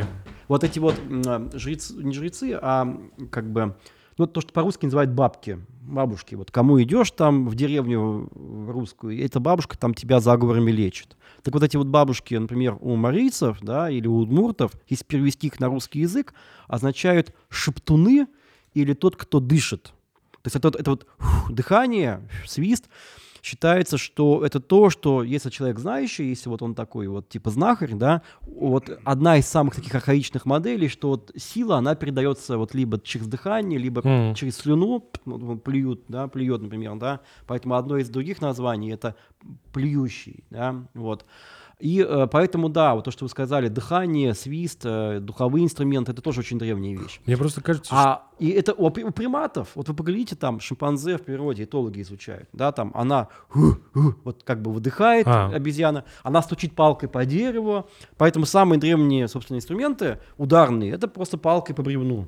Я, ага. просто, я просто хотел сказать, что а вот нет ощущения, что вот мы сейчас вот поговорили про шаманскую традицию, если мы посмотрим на современный на современное инфо-цыганство, да, вот, а. ну, типа, во что верят, верят люди вот абстрактно в интернете, что нужно, можно пройти некий тренинг, с тобой поработают, и после этого ты будешь просто верить в себя, да, в данном случае э, ты обращаешься к некому духу, который живет внутри тебя, ты говоришь, я верю в себя, и у тебя начинают происходить вещи. Или там нужно посылать позитивные мысли в космос. То есть нужно вот Просто практически же то же самое. Это... Не, но вы как бы сейчас описываете немножко эзотерическим языком такую универсальную модель э, любой религиозной веры. Да, да? но здесь... даже, бы... не только, даже не, не только религиозной. Да, но это как бы... На, на самом деле религиозный, потому что если ты веришь, что в тебе есть что-то помимо того, что ты знаешь, пускай даже это твои личные силы, это все равно то, что называется философским языком трансцендирование. Ты можешь измениться, ты можешь найти в себе что-то, да. пускай я... даже это не бог и не духи. Вот, я просто к тому, можешь, да. я просто к тому, что это, это максимально, максимально примитивная да. вера на самом деле. Да. Ты, тебе предлагают очень простые вещи в современном, в современном, в современной обертке. То есть это да, да. Это, это то, что вы говорите, да, вот это вот инфо-цыганство или там вот варианты там аутотрейдинга какого-нибудь, любого корпоративного или индивидуального, это тоже такие э, адаптивные явления, как, говоря научным языком, да, то есть вот в рамках Москвы это действует, окей, в рамках а. там, в рамках, а это, это вообще в, так в рамках бизнес-команд это действует. Так устроено, да? Да, то да, есть да. Это и, и, и это сразу, это такая хорошая адаптивная штука, вот мы это используем, и действительно у вас все пойдет хорошо. Действительно люди Да, делают, то есть это, такая, это как мы, это вот как э, шаманы в колхозах, примерно такая же идея, да. что типа если все внутри верят в эту систему, ну то есть здесь же строгие ограничения, да, что если вот мы не являемся адептами вот этой вот, э, которая вот эта вот красно-черная да. штучка, то на нас как будто это не действует. Но если мы являемся адептами шаманизма да, или там еще ну, христианства... Адепты плохое слово, хотя я его сам сказал. Ну, скажем, верующими в это все, да. У меня такой вопрос. Да. Вы общались да. с шаманами? Много да, да, да, да. Вот скажите, э, они по-житейски мудрые люди? Безусловно. А, вы знаете, но как бы сразу я отвечаю тем, кто там напишут э, в постах, да это шарлатаны, там я видел их на Алтае, они там сидят, там туристам в бубен бьют, для туристов точнее. Ну, безусловно, есть вот такие актеры, ну, типа фейк, да? Ну, так. ну, ну, типа как, ну, который да? аттракцию, как аниматоры, ну, да. детский типа, утренник, вот, да, аниматор. Вот, да, вот на Алтае да, распространены да, шаманы. Да, но, вот... но, но туристы поехали на Алтай, им хочется поглядеть что? Горы, им хочется да. там поесть алтайскую еду, хотя на самом деле они чаще всего не знают, что такое алтайская еда. Вот. То есть алтайская еда это, знаете, не то, чем кормят алтайских этих Сегодня только обсуждали, что когда идешь в азиатский ресторан, тебя кормят не тем, ну, что да. едят в Азии да, на да. самом ну деле. Вот, ну так вот. Да. Ну так вот. И, а, ну, как бы есть такая, знаете, есть способ представления культуры на экспорт.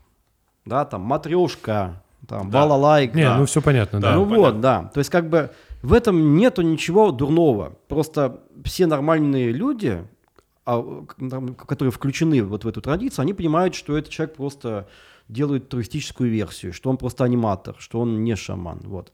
Вот. Но на самом деле турист может попасть на, на том, в том же Алтае или в той же Туве или в той же Бурятии и, и, и к нормальному шаману тоже. Если у него есть проблемы, ну почему бы не помочь человеку, как бы.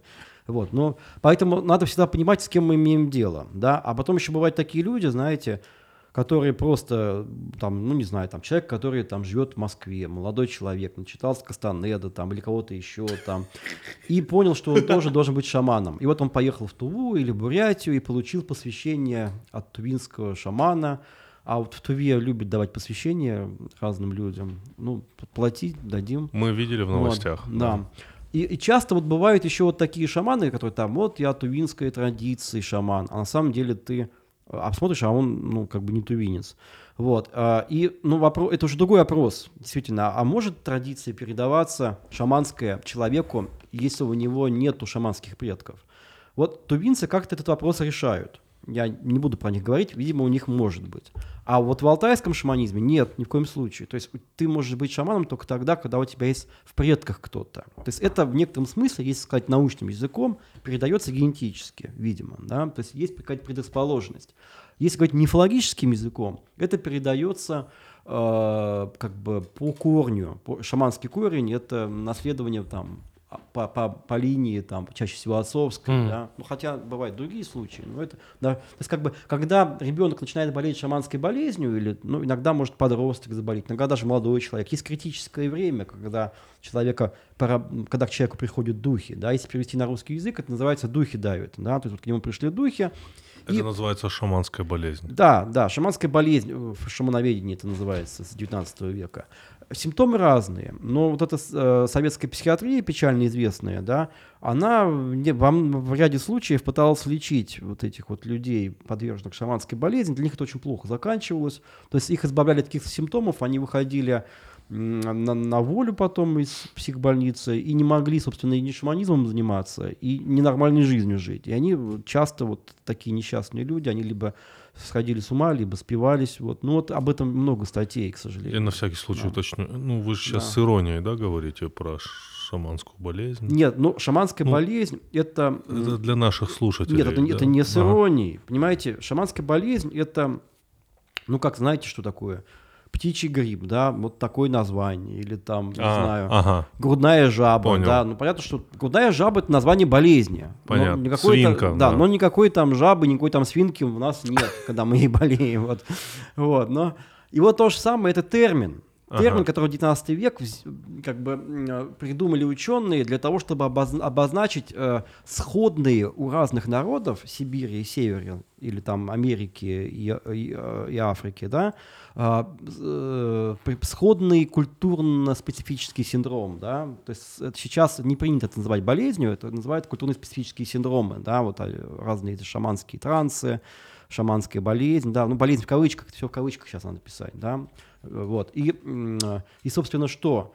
А, вот, собственно, шаманская болезнь – это некие такие очень как бы схожие симптомы неких психических состояний, которые возникают вот у людей, а, и, и, и их э, родственники истолковывают это как то, что к ним пришли духи предков, и эти духи предков их, собственно, А у них, заставляют стать шаманом. а я у них, как понял, там и мужчины, и женщины могут быть шаманами. Да, да, в разных народах по-разному, но там есть народы, где больше мужчины-шаманы, есть э, народы, где и мужчины, и женщины, а есть, например, киреки, да, ну это почти коряки, вот это народы северо-востока Сибири, где как бы с точки зрения их соседей, например, с точки зрения чукчей, да, считалось, что вот у киреков шаманы вообще сильные были, но вот женщины вообще там мрак какой-то, да. Ну, то тва- есть, э, творили дичь просто. ну Как, вот, как, да, э, сильные очень были. я понял, я говорю, сильные, как, да. как в, э, в мультике. Да, в ра- в разных традициях «Хо- по-разному. Холодное сердце. Потом Такого суще- уровня. существуют же разные, вы знаете, еще такое явление, как тоже очень архаичное явление, как смена, смена пола, ритуальная смена пола, да, э, э, травестия шаманская, да, то есть когда, особенно это характерно вот для шаманов э, северо-востока нашей страны, да, чукотские шаманы, вот раньше было характерно, когда, собственно, классическое шамановедение в конце 19 века, в начале 20 все это описывало, то есть это ну, и до сих пор это где-то есть, э, насколько мне рассказывали. То есть а, раньше это было более распространенным явлением, когда, собственно, шаман-мужчина, он а, а, начинает ходить в женской одежде, когда он, начинает себя ощущать как женщина, да, когда, собственно, это может, э, шаманское вот это вот становление может восприниматься как, э, как бы сексуальные отношения с духами.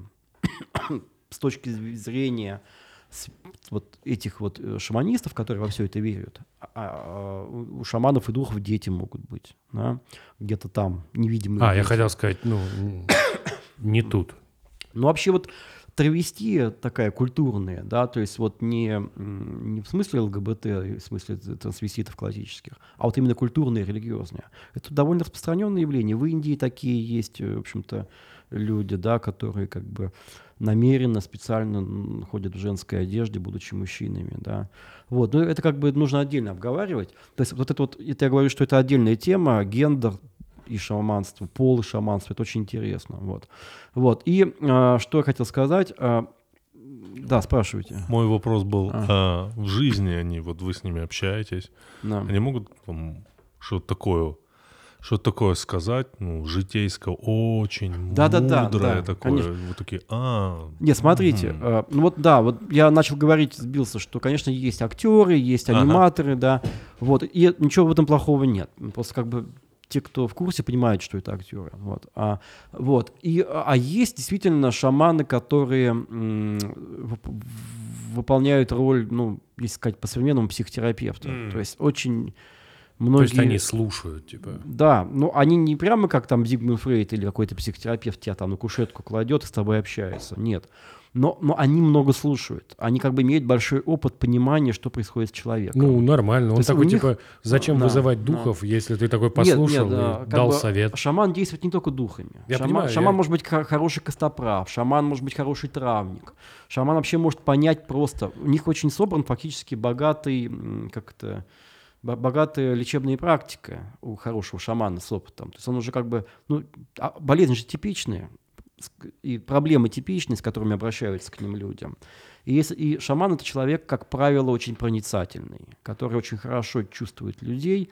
И это хорошо, потому что это не значит, что он там понял там и раз тебя э, подловил. Нет, а именно потому, что он хорошо понимает проблему человека, он может хорошо ее решить. Он может дать совет.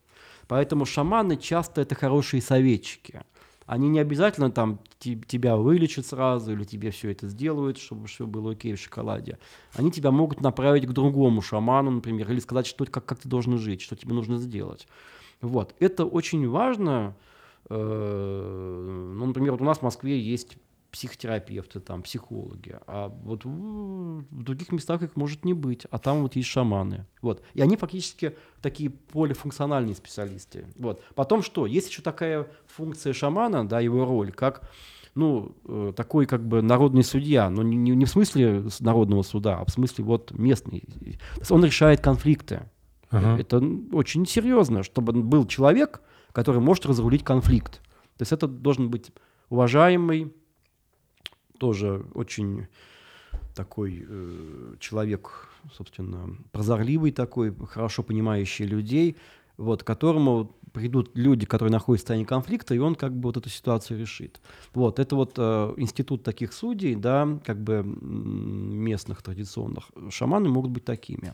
Шаманизм, да, это вот вообще некоторые шамановиды считают, что это неправильное слово, потому что шаманизм, изм, да, звучит как, э, как коммунизм, ну вот как вот что-то такое, как будто бы это какая-то идеология или система. иудаизм. Да, ну, да, на самом деле, да, на самом деле шаманизм это же не единая религия, да, у него нет никакого Можно сказать, что это самая древняя, древняя форма религии? Ну, в том-то дело, что не совсем, как бы вот слово религия, тут начнем Блок считать, да, вот ученые Всё. считают, что это неправильно. Ну, можно, конечно, безусловно, да, мы же говорили с вами, что вот ударные инструменты, да, хотя Да. бы об этом свидетельствуют, что это самые древние, да. Потом, что такое? Ведь почему это одна из самых архаичных древних форм, да? Потому что человек, он как бы вот, ну, по большому счету, даже мы с вами, да, мы же попадаем в этот мир не по нашему желанию. Вот мы попали не зная откуда, и не по своей воле тоже, и, ну, чаще всего там, не знаем, даже если по своей, не знаем, куда мы попадем в итоге, да. То есть как бы человек из темноты выходит, в темноту приходит. И вот особенно это важно для людей, которые были незамутненные научным знанием, да, а, потому что наука создает ощущение доказанности и спокойствия, что как бы все известно, на самом деле ничего не известно. И нормальные ученые это понимают, что мы всего лишь живем в мире гипотез. Вот. А для людей, которые там не замутненные наукой, да, естественно, вот это вот ощущение того, что мы живем вот в каком-то мире, который на самом деле непонятно как устроен, да, там мы можем что-то не видеть, да, потому что периодически что-то случается необъяснимое, да, вот, и, и вот эти вот, э, как бы вот эти вот э, люди, которые фактически начали быть первыми шаманистами, да, мы не знаем, когда они были, может быть, у неандертальцев уже был шаманизм, да, мы не знаем, можем только предполагать. Но факт в том, что они понимали, как-то верили в то, что в мире есть что-то помимо того, что мы видим глазами, что глаза могут обманывать, да, что есть что-то невидимое, что действует как, каким-то иным способом. Да. Это вообще базовое предположение э, не только шаманизма, а вообще всех древних форм религии, которые ученые называли по-разному. Например, там анимизм, да, что такое анимизм? Это не просто представление о том, что что-то может быть невидимое, а что это невидимое еще активно действует, анима, душа, да. И вот, значит, э, вот как вот, допустим, колдуны Америки ой, фу, прошу прощения, Африки, как они объясняли там антропологам западным, там Эвансу Причарду, например, это известный британский антрополог, сэр Эванс Причард, как они ему объясняли, э, почему амбар обрушился, и под его крышей погибло несколько человек, которые там легли спать на ночь, да, вот он их спрашивает, почему это произошло? Они говорят, это, ну, это темная вредоносная магия. Он говорит, ну ведь на самом деле, ну, термиты же съели опоры, и они поэтому упали, и крыша упала, и термиты виноваты. А на что ему эти вот э, люди африканского племени отвечают? Конечно, термиты. Естественно, термиты подточили несущие столбы, и поэтому крыша упала. Но вот почему она упала именно э, на этих людей, почему это совпало, что в этот момент люди там легли спать, а термиты поточили, а крыша упала? Вот именно вот потому, что магия. Я просто вот. помню историю. Да. Мы когда делали N плюс один, еще это было совсем, когда только начинали делать, там с разными людьми общались, и вот э, в частности, удалось поговорить с человеком, который в тот момент делал медиа сразу в нескольких странах, да, и вот у него был такой, ну, там был развлекательный, в то время очень было популярно, всякие медиа развлекательные, там 150 миллионов читателей из 52 стран. И он рассказывал историю, что у них, типа, был общий чат, куда сваливаются все, все темы, и это прикольно, что там какая-то веселая, ну, там, жизнерадостная тема из, там, я не знаю, из Африки, ты ее берешь в Азию, типа, он говорит, вау, такое ощущение – но, говорит, иногда сталкивались с такими странными ситуациями. Вот типа девушка, журналист, высшее образование из Африки, живет там в Европе. И она вот закидывает новость, что там на улице там, какого-то города женщина превратилась в галку. Ну, просто в птицу превратилась. Е- и пишет новость. Но в то, синюю. Не знаю. Она пишет новость. И он, он такой, и мы так ей, ну, типа, ну, так не бывает. Типа люди не превращаются в птиц. Она такая, ну, в Африке всякое бывает. Типа у нас дома, да, и натурально возникла проблема. Ты говоришь, ну, не надо писать эту новость типа, что женщина превратилась в галку, не надо. А она такая, типа, да ну нет, ну, говорят, да такое бывает. В Африке такое происходит. И это забавно, что ты вот когда мыслишь, а, если да ты... не, было. Да, конечно, было, да, ты что, конечно, превратился. Мы просто все скрываем. Нау, наука скрывает. Не, ну вопрос на самом деле, а, а что нужно, какой критерий да, да, да, превращения в птицу? Конечно. Вот, вот мы пошли, ну не мы там, мы-то хорошие такие, примерные, наверное, люди, а вот кто-то пошел в пятницу в паб и часам к трем он в, в нечто превращается. Ну, ему, по крайней да. мере, кажется, что он уже не такой, как был пять часов назад, да? Вот, может быть, это и есть такая может, птица. Не, я, я, честно тебе хочу сказать, я во все это верю. А, знаешь, вот э, рассказывали очень много Алтай, Алтай. Я же тоже как бы в горах вырос. Знаешь, когда ты глубоко в горах, местные тебе начинают рассказывать разные, ну, такие же вещи. Допустим, я когда-то, по-моему, рассказывал, одна из таких легенд. Вот ты идешь ночью э, из одного села в другое село, ночью, через горы. И можешь появиться в один день, в один момент дух, и он начнет с тобой разговаривать. И важно не заговорить с ним. В русском фольклоре тоже да, самое. Ты идешь, Если там идешь... кто-то тебя кликает, не отвечай. Да, да, ты идешь, он может с тобой говорить, говорить, говорить. Ты не должен вообще с ним вести. И тогда ты дойдешь. И ты знаешь, я вот очень много в это верил. И сейчас верю. Ну вот да, вот, кстати, вот чтобы мы сразу ожидая возмущенные посты, там с ума сошли, говорить о такой То есть... ереси, да. Вот почему в это люди верят, да? Вот на мой взгляд, вот мне как исследователю, это же устная культура, вот что я пытаюсь сказать, да. То есть, представляете, люди не записывают об этом в книгах, но они передают из поколения в поколение знания об этих духах. Ведь то, что вы сейчас привели пример, это чрезвычайно распространенное у разных народов да. мифологическое представление. И вот есть такой доктор наук Березкин Юрий Евгеньевич, который составил, а, составил э, он в Кунсткамере работает, он составил карту на основе там сотен тысяч текстов таких мифологических, карту мифологических мотивов.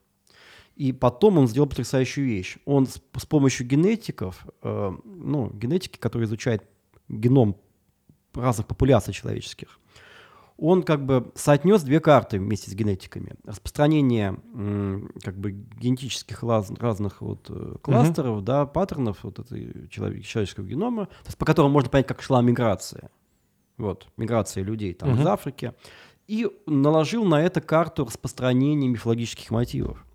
И на основе этого, я сейчас не буду вас долго мучить, просто почитайте, если кому интересно в интернете, он сделал вывод о том, что вообще-то, ну, как бы некоторые мифологические представления чрезвычайно древние. Они появились еще до выхода человека из Африки. Представляете? То есть можно датировать. Датировать десятками тысяч лет. То есть некоторые- какие-то вот из этих баек, да, прикинь, некоторые из этих вот- баек. А теперь вопрос. А их вообще-то не записывали. Долгое время, там, до последнего времени их никто не записывал. Их зачем-то помнили. Зачем? Человек ведь существо такое ушлое, да, как, как любое вообще живое существо, ничего лишнего делать не будет животное. И человек ничего лишнего не будет. Если он что-то запоминает, значит, это для чего-то нужно. Тем более, если это что-то запомненное, да, помнится десятки тысяч лет. Вот. И тогда вот возникает вполне обоснованный научный вопрос. А зачем? Потому что понятно, что когда последние там 20, 50 там, или 60 лет пишут научную фантастику или мистическую фантастику, там готические романы, это для развлечения. А до этого же это было не для развлечения. То есть это имело какую-то важную функцию. Ну, данный миф я Да. понимаю так, что тебе надо быть сконцентрированным на дороге, Да. э, смотреть прямо, Ну, чтобы не ну, сорваться с обрыва. да, Наверное, и- как-то так. Это я, Супер. да, я призываю наших слушателей отнестись серьезно. Да. Надо а понимать, скажите, а вот- Давайте. вот, что это? Мы не будем это Да, ну вот смотрите, да. Да. Но это, это, Это вот наше. Это наша, это, Это- вот наша. какая-то собака, Нет, это пантера, Пантера. а это гадюка. Похожа на бульдога. Ну, это хорошо, пантера. А откуда это, расскажите? А это наш друг Андрей Шарапов, он, он нам вот такую слепил из глины. Мгм. Ну, он тоже своего рода шаман. Ну, выглядит, конечно, да, очень, Да. так сказать, как будто бы это какой-то идол или божок, да. А так и есть. Это он охраняет. Да, ну вот я этот. хочу вам показать вот пример вот такой черной куколки. Сделана из черной материи и набита, я не знаю, или паклей, или ватой. Вот. Они, как бы эта кукола привезена, ну, кукла это неправильное слово, эта фигурка привезена с Южной Индии, из штата Карнатока, но она распространена во многих южных Это не штатах. сувенир. Это не сувенир, это не сувенир. Это куплено в лавке в местной, где кроме этого продавали там всякие серпы, э, горелки газовые, стаканы, чашки. То есть это как бы тоже нужная в хозяйстве вещь. Вот на самом деле ее нужно показывать не так, а так. Вот кто был в Индии, даже в Гуа такие штуки можно видеть. Но Гуа это более христианизированный штат. Вот, но тем не менее там есть вот где индуисты живут, да, там вот, вот они вешают часто кверх ногами, да, ну вот эту вешали не кверх ногами, вот, А, но чаще кверх ногами это вешается перед входом в дом. Оно может быть не в виде фигурки, оно может быть просто в виде такого черного оскаленного зубастого лица с большими глазами и высунутым языком. Вот. а, но тут, конечно, много на что похоже. Могут сказать, что это похоже на вот этот вот э, жест высунутого языка богини Кали. Но не только у богини Кали высунутый язык. Вообще вот, вот этот высунутый язык и оскаленный рот – это как бы поза угрозы, то, что должно отогнать. В данном случае это должно отогнать злых духов. И вот здесь я хочу подвести на вот эту универсальность древних представлений архаичных. Вот почему люди в это верили. Да? Потому что люди прекрасно понимали, что они живут в мире неизвестности, где всякое может случиться. И вот у них вот включалось это вот базовые, базовые допущения, то, что ученые потом анимизмом назвали, что помимо людей в мире могут быть другие сущности, да, невидимые, но они то- тоже могут как-то влиять. Типа Либо- COVID-19. да, кстати, между прочим, вот когда COVID-19 дошел до шаманистских республик, вы понимаете, что там началось. Да? Что началось, например, в республике Карелия, ну, тоже на самом деле это финно-угры, они же шаманисты в прошлом, и у некоторых из них осталось, да, вот, эти вот э, шаман, шаманские представления, вот. Но в основном нет, вот. И, но и они христианизированы, поэтому, например, в Карелии а, в интернет это попало, я это смотрю, мне интересно, как происходит мифологическая реакция, мы это называем, да, как у людей включается мифология в голове при каких-то кризисных ситуациях. А в любой кризисной ситуации, там, война началась, что-то еще, первое, что включается у людей, это буйная мифология. Вот. Просто не все думают, не все знают, что это мифология, а это чистой воды мифология. Если поглядеть карту Березкина, можно даже мотивы указать. Вот. Их распространение по миру. Ну так вот, и вот в Республике Карелия там начали делать заговоры. Заговоры против ковида. А что такое заговор?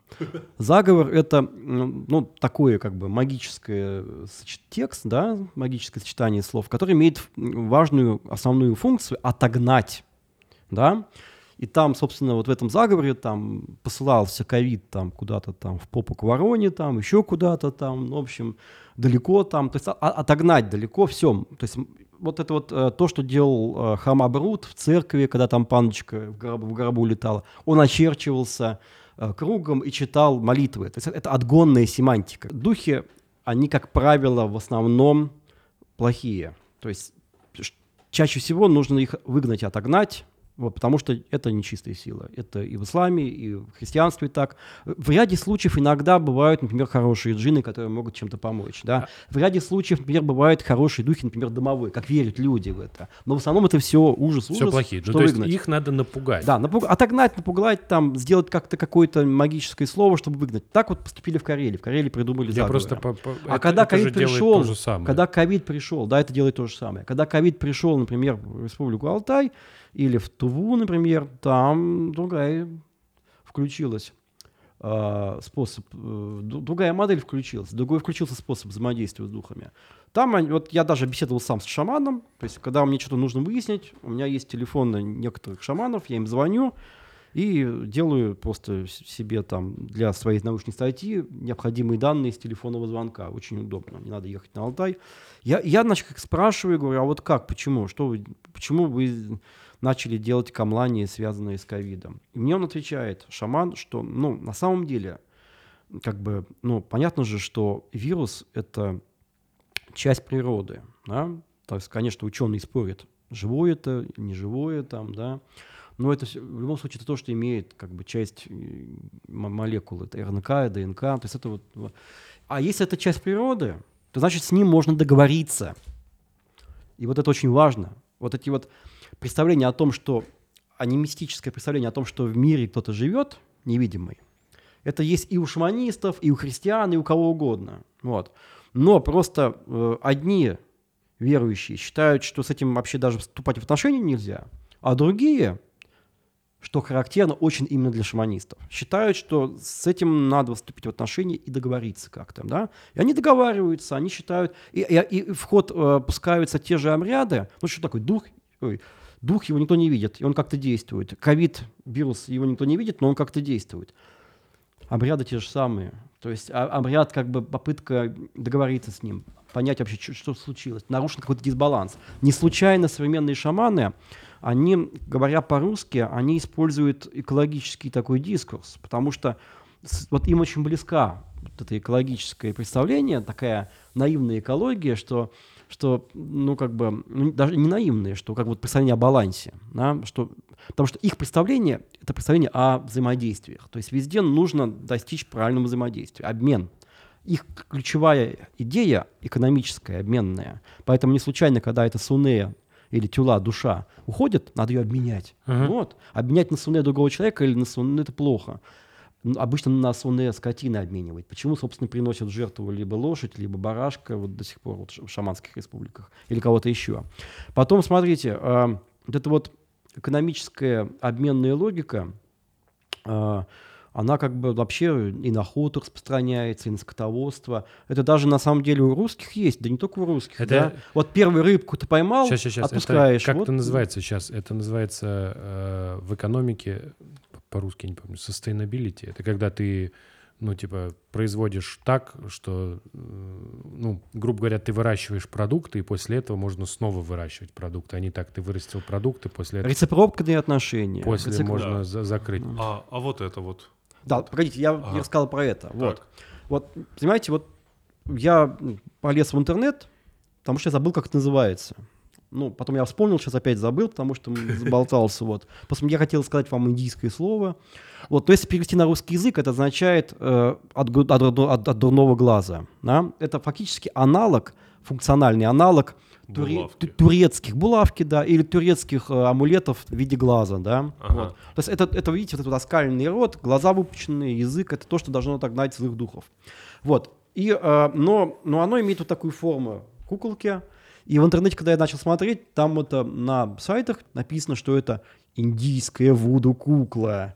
Ну, потому что надо как-то продать, а люди не в курсе, что в Индии вообще-то вуду нету. Вот. Но это похоже, правда, по виду на вуду-куклу. Хотя на самом деле совершенно другие символы и другая функция.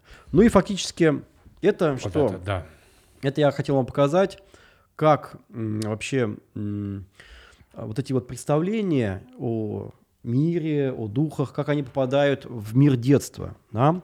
Вот э, это игрушка для детей, но это вообще-то утиный клювик, а, вставленный э, вот в такое сукно. Иногда тут может быть еще мех, вот мех сверху обшит, да, и это вот такой человечек, да.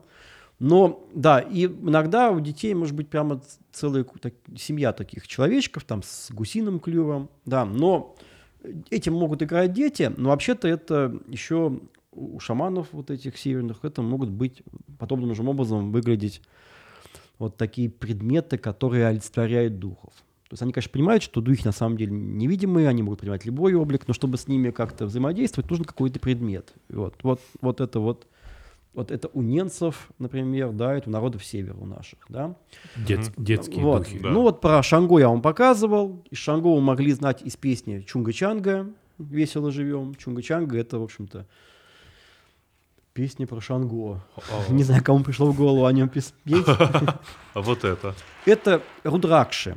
Почему я вам показываю? Ну, те, кто бывает в Индии, они, конечно же, про это знают. Да? Я сейчас не буду подробно говорить. Просто скажу, что это бусы, да, э, которые это сделаны из плодов, из косточек э, определенного дерева. Вот, они бывают маленькие, бывают большие, как здесь. А, определенное число этих рудракшей может быть в зависимости от того, там, либо человек э, конкретно связан с Шивой, либо с э, Ганешей, да, с- вот, вот этот слоноголовое божество, сын Шивы, да. И, собственно, почему я это принес? Потому что это является обязательным атрибутом э, почитателей э, и практиков, связанных с Шивой. А вот шиваистские культы, они на самом деле считаются еще дуарийского происхождения в Индии, то есть они во многом в себе содержат какие-то такие практически шаманские черты, да, например, вот их вот э, а- а- поклонение камням, да, причем камня не просто так, а камень может быть виде, ну, лингом, да, то есть, знаете, что такое лингом, да, Мгм. вот, и йони вокруг лингома, да, то есть мужское и женское начало, да, вот, и, э, и, собственно, и представление о том, что предметы могут быть живыми, да, что они могут воплощаться, то есть вот эти вот анимистические, шаманские представления, они как бы в шиваизме, и- экстатические состояния, когда человек как бы становится, ну, в него вселяется божество, и он начинает плясать, вот в шиваистских культах разных такое есть, да, поэтому это не шаманизм, но там такие похожие черты присутствуют, да. Вот здесь присутствует на столе еще вот такая а, латунная или бронзовая бляшечка, это медведь, да, как бы голова и лапы, и четыре дырочки по углам этой бляшечки. Почему? Да, потому что это пришивается, например, на пояс. Это м, вообще-то, с одной стороны, м, то, что называется пермский звериный стиль, да, где любят изображать медведей, лосей, оленей там. Это очень расп- распространено на всяких этнофутуристических фестивалях. Если мы в Пермь приедем, эти подвески можно покупать, сейчас это очень модно, активно. Но вообще-то до сих пор это нашивают на пояс, это действует как амулет. Да? Почему? Потому что медведь во многих шаманских, не только шаманских культурах Евразии воспринимается как дух максимально близкий к человеку. Да? Даже русские охотники мне рассказывали, что если медведицу ободрать, то она очень похожа на что? На голую женщину без кожи. Вот, а, то есть, ну вот. Это так звучит, как будто, ну, они видели голую женщину без кожи. Знаешь, что это такое? О, знаешь, на что похоже, кстати?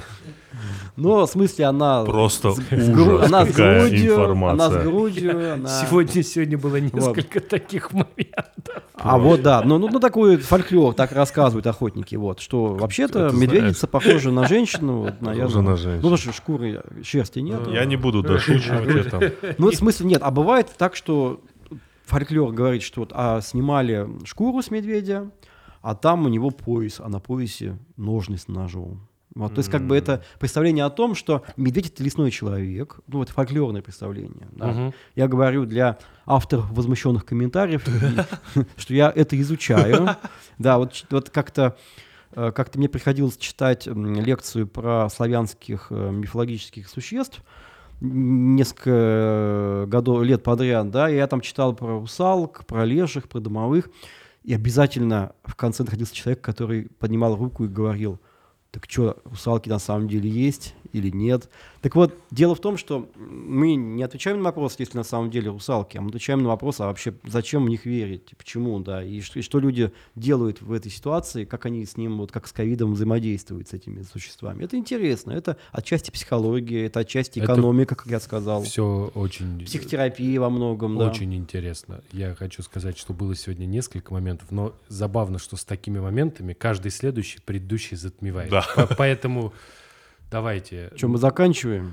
Да, Во, во сколько нам этот выпуск? Вот лучше во сколько его выпустить, чтобы его слушали вечером, утром? Мне кажется, вечером, да? Ну, Вообще-то ночью, Ночью? нельзя говорить о шаманах.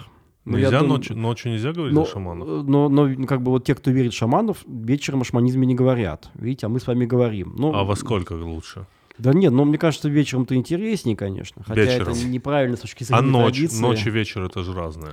Давайте я что-нибудь страшное на закладку скажу. Так. Вы, вы знаете, что шаманы, например, могут превращаться, вот я буду пересказывать сейчас фольклор, да, они могут превращаться в разных животных, да. Иногда бывает, что шаманы, по рассказам, вступают э, в борьбу с, с такими ритуально-магическими специалистами соседних народов. Вот представьте, там в Сибири поселились русские. А у русских же нет шаманов, но у русских есть кто? Колдуны. Да, во многих, во, во многих местах колдунов верят. И вот, значит, это, мне рассказывают такую историю. Вот произошла такая сшибка колдуна и шамана. И вот, значит, это, шаман сидит как-то в юрте. У него там висят эти фигуры его духов, эти вот сделанные, в смысле, не фигурки, а из материи, вот Мгм. такие, из ткани. В этом- и, и вдруг, значит, открывается дверь, так, бух, и вбегает свинья, огромная свинья. И начинает бегать и крушить все, там, мебель, там, очаг, все там, ну, в общем, оскверняет, там, крушит все. Вот. Почему свинья? Потому что в русской культуре это самый частый сюжет, что колдуны и колдовки превращаются в свинью, да, их вот там в любой деревне об этом расскажут, ну или почти в любой, что там. Вот она бегала, превращалась в свинью, ее поймали там, налупили ее, и ухо, ухо ей там ножом отрезали, и потом какая-то бабулька, значит, с утра с перевязанным ухом ходит. Вот. Так вот, значит, это колдун бежал в виде огромной мега-свиньи в этот аил, в этот э, чум к шаману, в юрту, и начал бегать. Ну и шаман, конечно же, превратился не в свинью, потому что э, у них принято превращаться в медведей, например. И вот дальше произошла битва медведя со свиньей. Вот. Ну, На это этом- исход же очевиден. Да, очевиден. Очевиден, конечно, Да, да. медведь проиграет. Спасибо огромное. Я не знаю, что мне будет сниться этой ночью. Да, я- А, гла- главное, чтобы не медведица. да, Всем спокойной ночи.